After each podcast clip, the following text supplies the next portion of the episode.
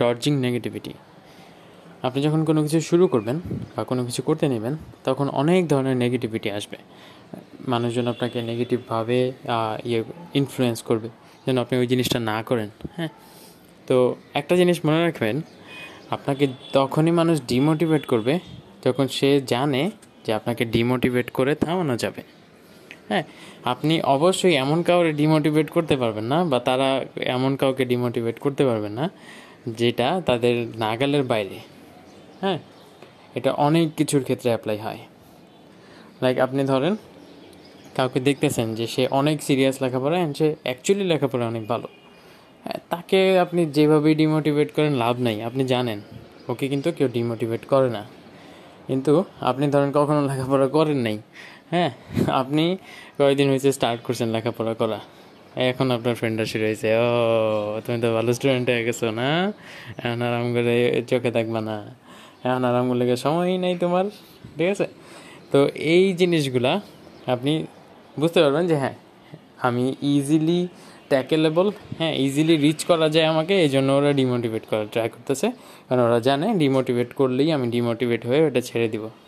হ্যাঁ this applies for everything আপনি ধরেন হিজাব শুরু করছেন হ্যাঁ আপনি ধরেন নামাজ পড়া শুরু করছেন, আপনার ফ্রেন্ডরা আপনারে ও, হুজুর হয়ে গেছে না ও আচ্ছা বিয়া করতে যাবা না?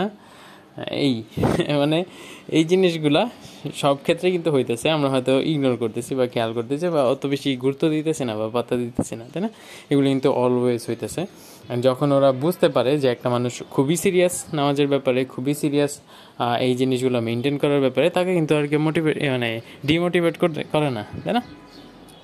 তো ওইটাই, আপনারা যখন কোনো কিছু করবেন, তখন এমনভাবে অ্যাপ্রোচ নিয়ে করবেন, এমন একটা ভাব নিয়ে করবেন হ্যাঁ এমন অ্যাটিটিউড নিয়ে করবেন, যখন ওরা টের পাবে যে না, আপনাকে ডিমোটিভেট করে লাভ নাই। আপনি এই ডিসিশনে ডিটারমাইন্ড অ্যান্ড আপনার ডিসিশন চেঞ্জ হইতেছে না, তাদের ডিমোটিভেশনের কারণে। হ্যাঁ?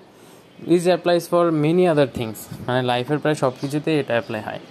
লাইক আপনি ধরেন হ্যাঁ সাপোজ রিলেশনশিপ দিয়ে আপনি, আপনার উদাহরণ দিই হ্যাঁ?